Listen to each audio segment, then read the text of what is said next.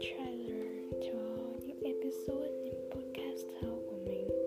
Thì um, trong cái podcast này thì mình sẽ nói về experiences này. À, có thể có thêm cả radio kiểu playlist các